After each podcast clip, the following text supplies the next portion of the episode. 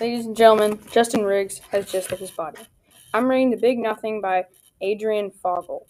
My book's about a kid named Justin Riggs who's going through life one step at a time.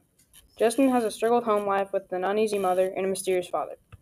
Justin tries to escape reality by becoming the Big Nothing, as he calls it. I highly recommend this book to readers who enjoy realistic fiction or some books with emotional drama. And that's it.